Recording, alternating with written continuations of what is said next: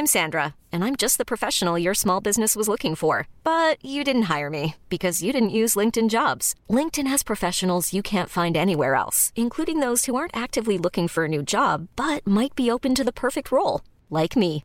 In a given month, over 70% of LinkedIn users don't visit other leading job sites. So if you're not looking on LinkedIn, you'll miss out on great candidates like Sandra. Start hiring professionals like a professional. Post your free job on linkedin.com/achieve today. Quality sleep is essential. That's why the Sleep Number Smart Bed is designed for your ever-evolving sleep needs. Need a bed that's firmer or softer on either side? Helps you sleep at a comfortable temperature? Sleep Number Smart Beds let you individualize your comfort so you sleep better together. JD Power ranks Sleep Number number 1 in customer satisfaction with mattresses purchased in-store. And now, save 50% on the Sleep Number limited edition Smart Bed for a limited time. For JD Power 2023 award information, visit jdpower.com/awards. Only at a Sleep Number store or sleepnumber.com.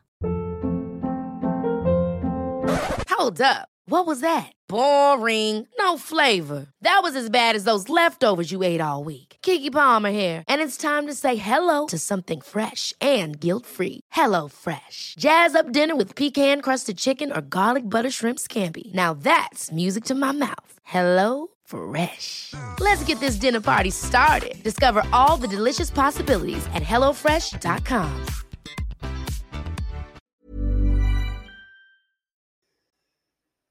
What up, fuckers? So, I got a question for you. In a partnership, how do you say, I don't feel like I love you anymore? I mean, I might know that I love you, that I would be devastated to lose you. You're a huge part of my daily life, and I can't imagine it without you. Or I might know that I once loved you, and I assume the feeling is still there somewhere, even though I can't actually access it right now. But do I feel like I love you right now in this moment and the vast majority of them? Does my heart swell when you're around? Does it seem like we really see each other and connect fully? Does being in your presence melt away the stresses of the day? Am I the best version of me in this relationship? Eh, sometimes. But it's definitely not what it used to be like in depth, intensity, or consistency. In fact, half of the time, I don't feel love in our relationship at all. I just feel fear, compression, repression, insecurity, and resentment.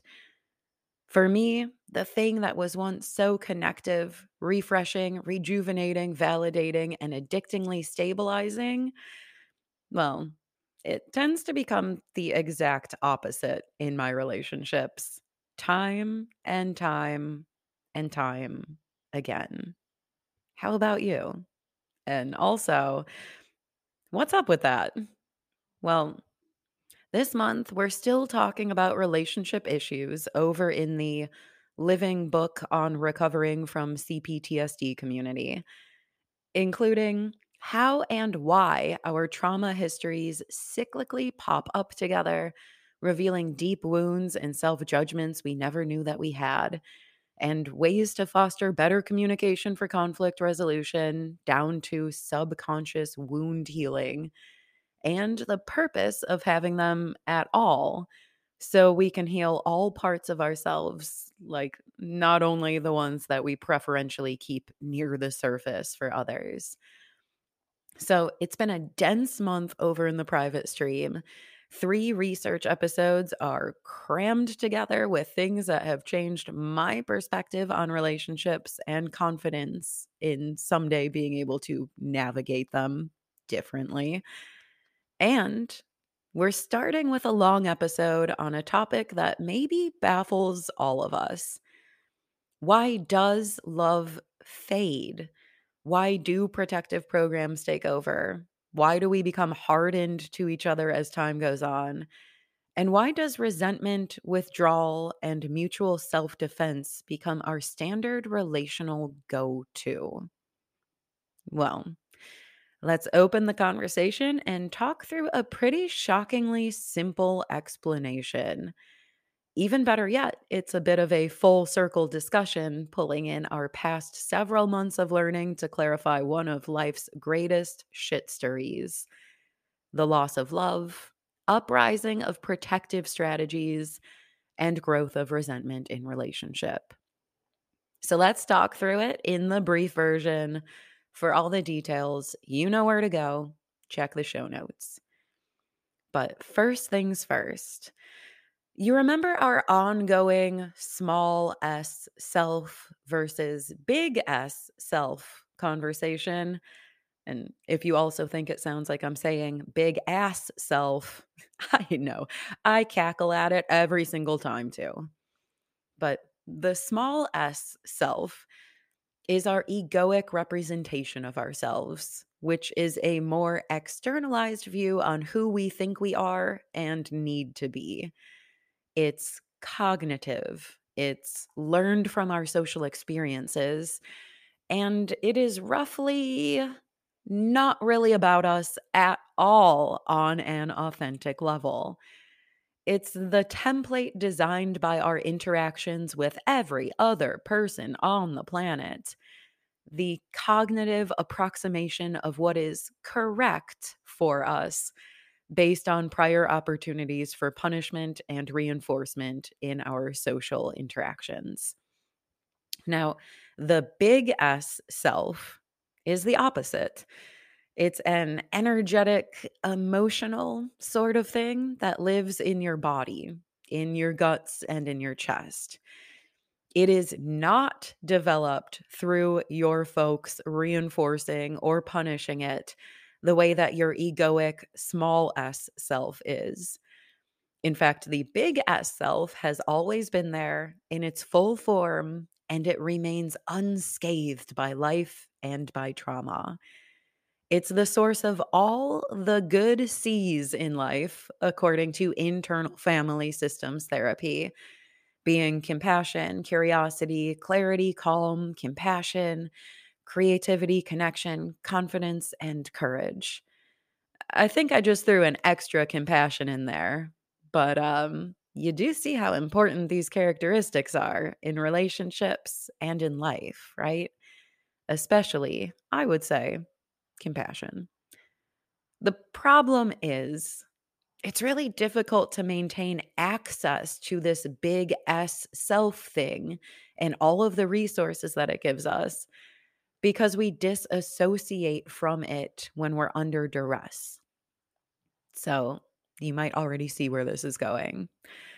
When we fall in love or into deep connection, please note that when I do say anything about connection or relationship around here, I mean any variety of associative partnership, not just romantic ones.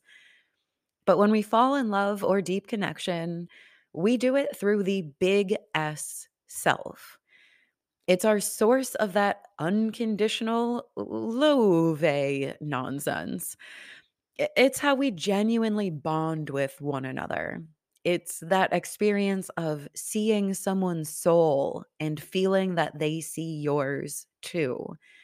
Being seen as the capital S self it's the sensation of being fully accepted and appreciated that fills your body with good feelings for fucking once and sets your brain on a less negatively slanted thought train.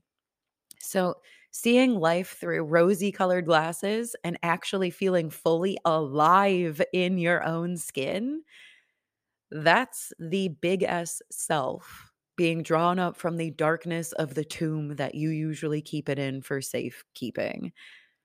And that's love, operating from the full, authentic self and connecting with someone else's full, authentic self. Unencumbered by nasty brain programs that are usually dominating every moment, being allowed to let down your guard, open your heart, Sorry. I fucking hate those words also. And to just be you safely without fear of punishment or retribution. You know, the things that we never got early in life. So, our long lost big S selves allow us to meet needs that we have never had fulfilled before, right? We suddenly understand why it's supposedly so rad to be a human, a mystery that we have never understood. We see life in a whole new way, all the way down to how we assess ourselves with a small s. And we feel awake, alive. The problem is, it doesn't stay that way. All right. Over time, we can't sustain this fleeting state of being in our big S self energy, especially when we have trauma histories. We learned long, long ago that it's not okay to just be us on either level of self, small or big S. So we learned to disconnect from the capital S self, to push it out of our bodies for protection because the pain of life has been too great for our sensitive soul e things to experience. Add on to that the fact that we have had that are programmed, um, let's say, in extreme ways. We have trauma reactions, protective instincts, segmented memory systems, fragmented personalities, dissociative tendencies, hypervigilance systems. So, that early big S self to big S self connection with another person, it gets bowled over. Eventually, life is going to start pinging those trauma reactive programs in your brain that are not conducive to the big S self. Your head is going to automatically respond to those signals, sending rapid fire activations through your neural networks and lighting up the fractionalized portions of your brain that correspond to your survival behaviors, your past experiences, and your present emotional floodings. And there goes the pleased about existing energy that you fleetingly enjoyed.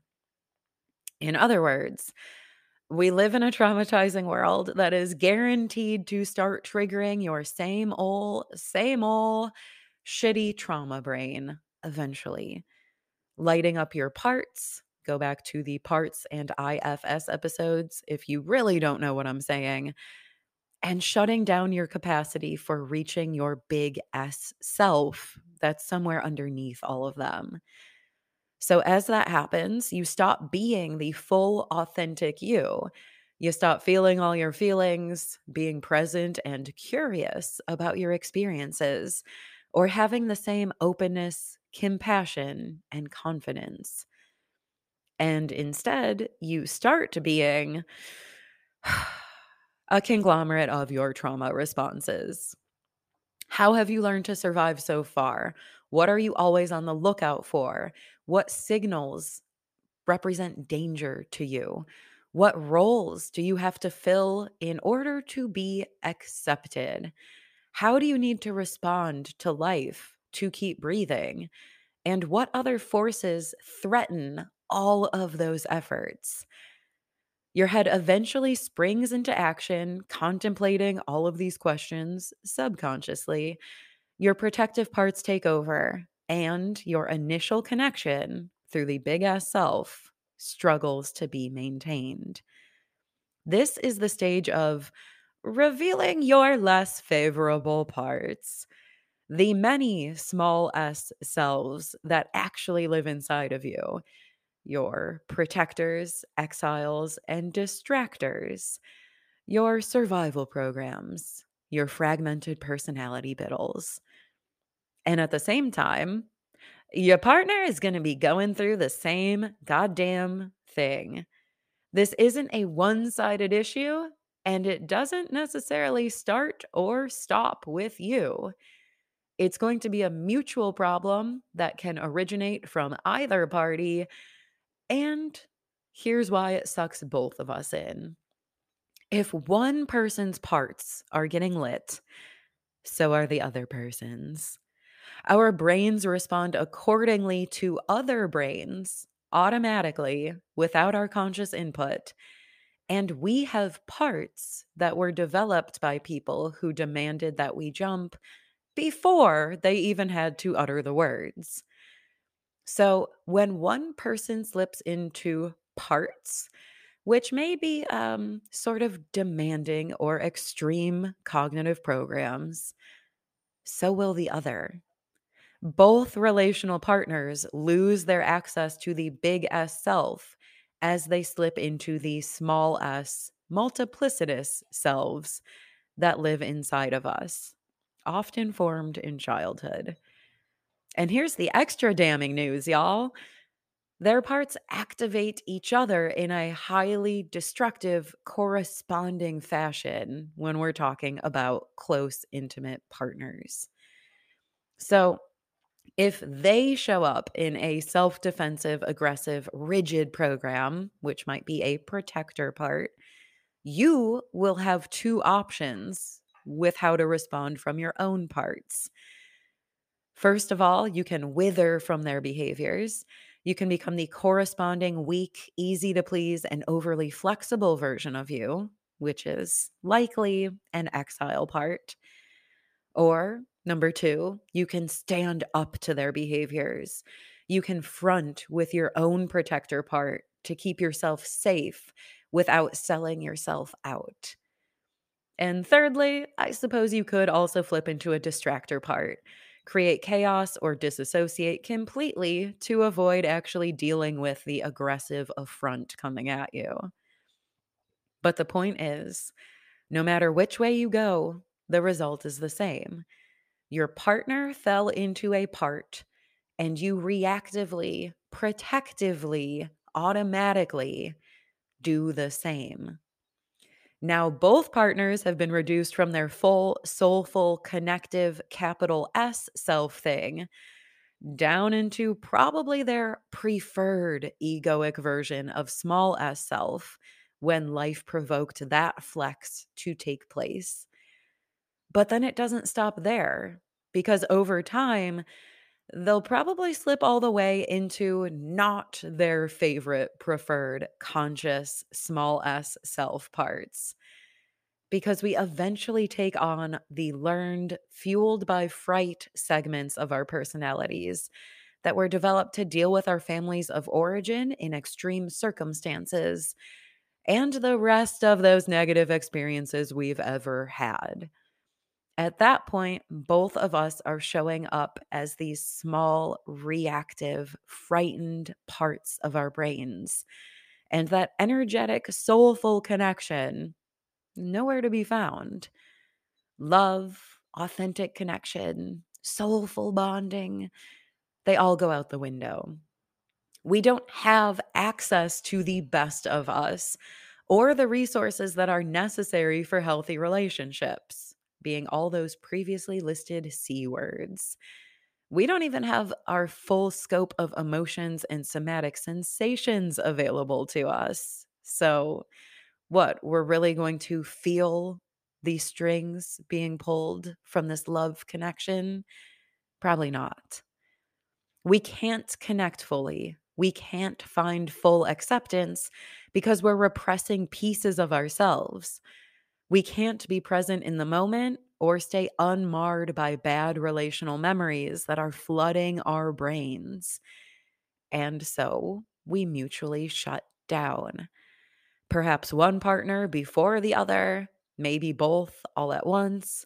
The connection might end abruptly in an explosion, or it could just gradually fade as these parts take over little by little. Both people might attempt to rekindle the relationship, but staying in that big S self energy is exceedingly difficult in general.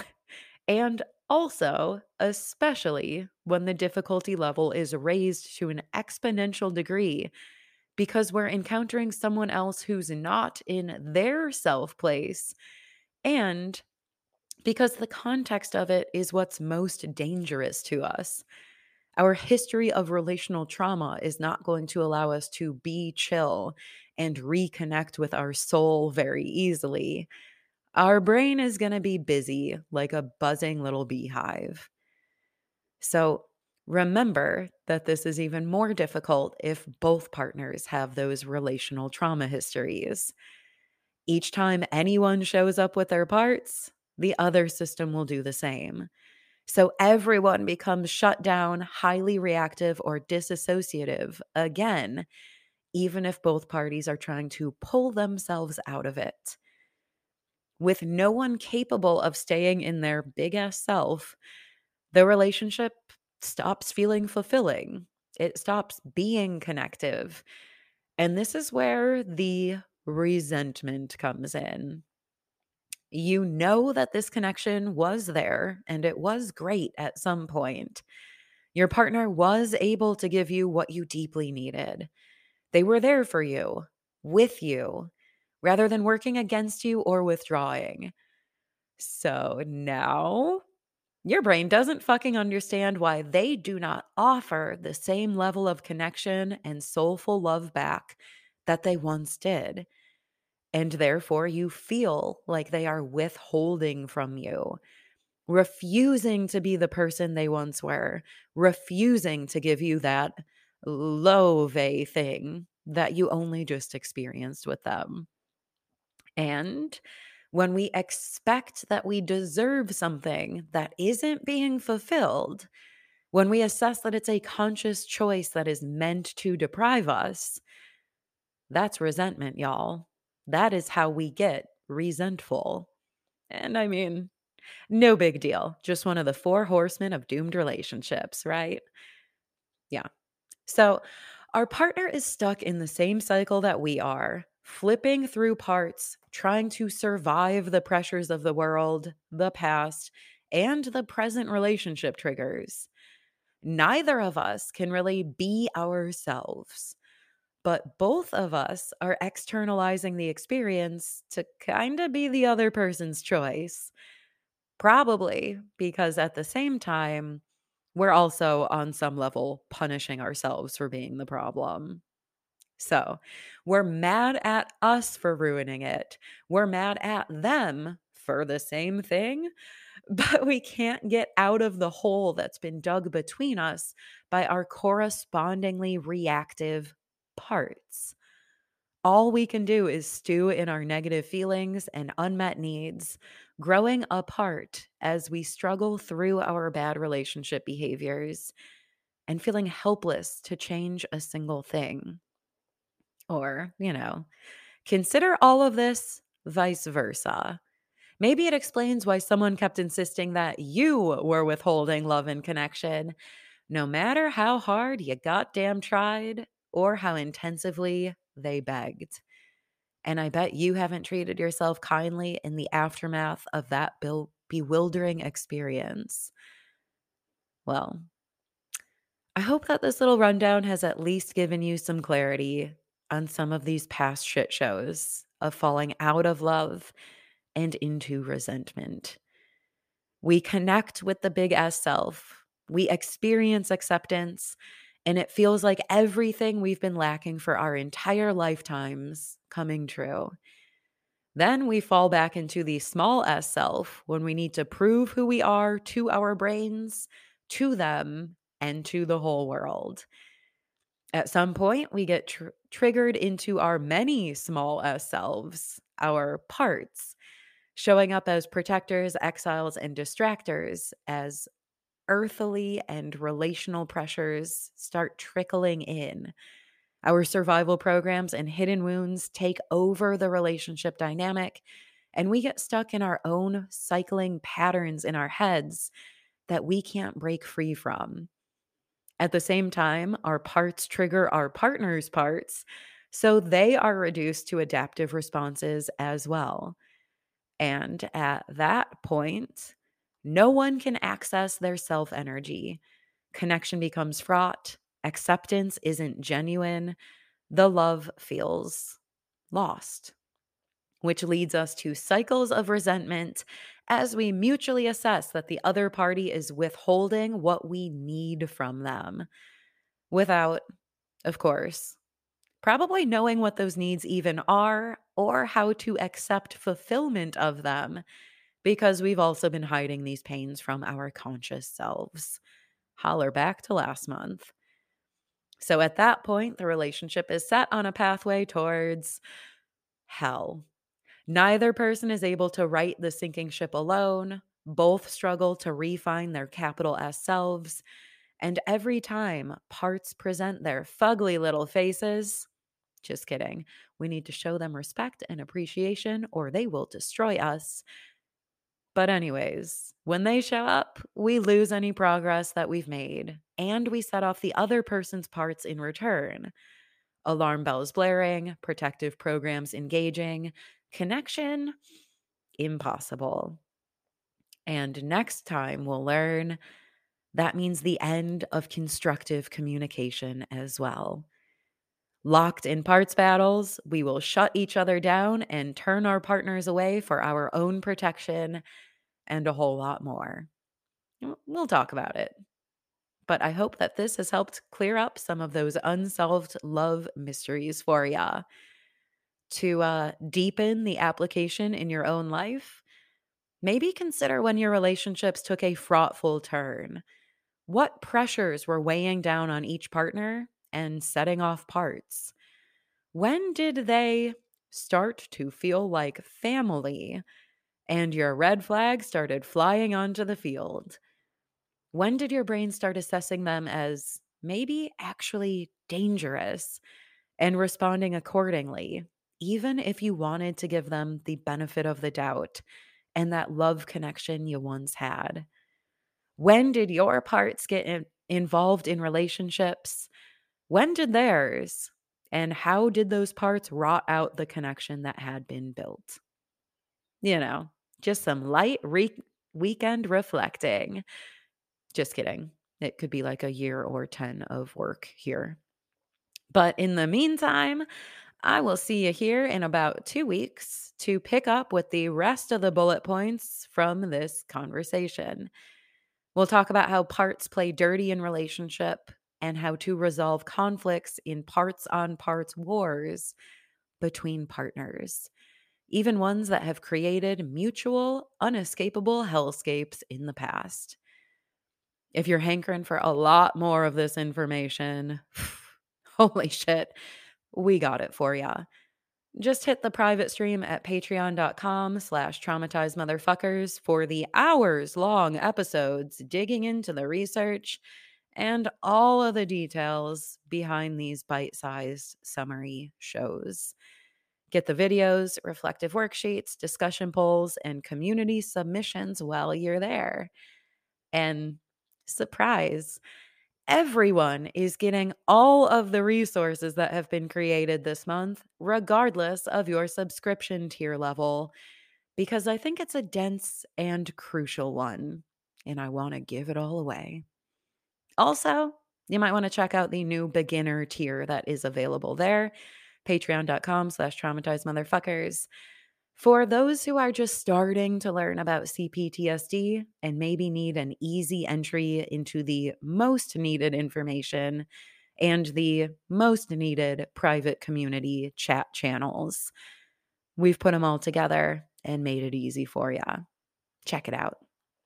And till we check out this conversation next time, when we try to make trauma typical relationship disasters easier to understand and to come back from overall, hail your damn self, capital S. Hail your ability to connect authentically if you can heal those pesky parts. We'll be working on it. And hail Archie. That's it. Cheers, y'all. Talk to you soon. Bye.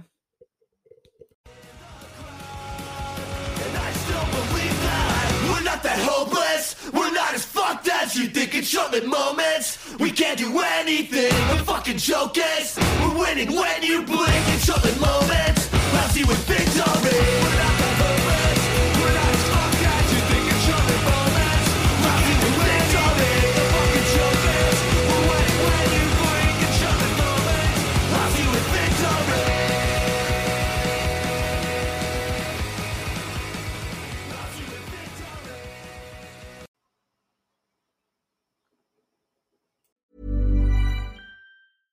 Ever catch yourself eating the same flavorless dinner three days in a row? Dreaming of something better? Well, HelloFresh is your guilt-free dream come true, baby. It's me, Keke Palmer. Let's wake up those taste buds with hot, juicy pecan-crusted chicken or garlic butter shrimp scampi. Mm. Hello Fresh. Stop dreaming of all the delicious possibilities and dig in at HelloFresh.com. Let's get this dinner party started. The secret to summer ready skin is here. Osea's number one best selling Undaria algae body oil, clinically proven to instantly improve skin elasticity and transform dry skin to silky, soft, and unbelievably glowing. Its signature scent of freshly squeezed grapefruit, cypress, and mango mandarin transports you to sun kissed summer days. Get healthy, glowing skin for summer with clean vegan skincare from Osea. Get 10% off your first order site wide with code GLOW at OseaMalibu.com.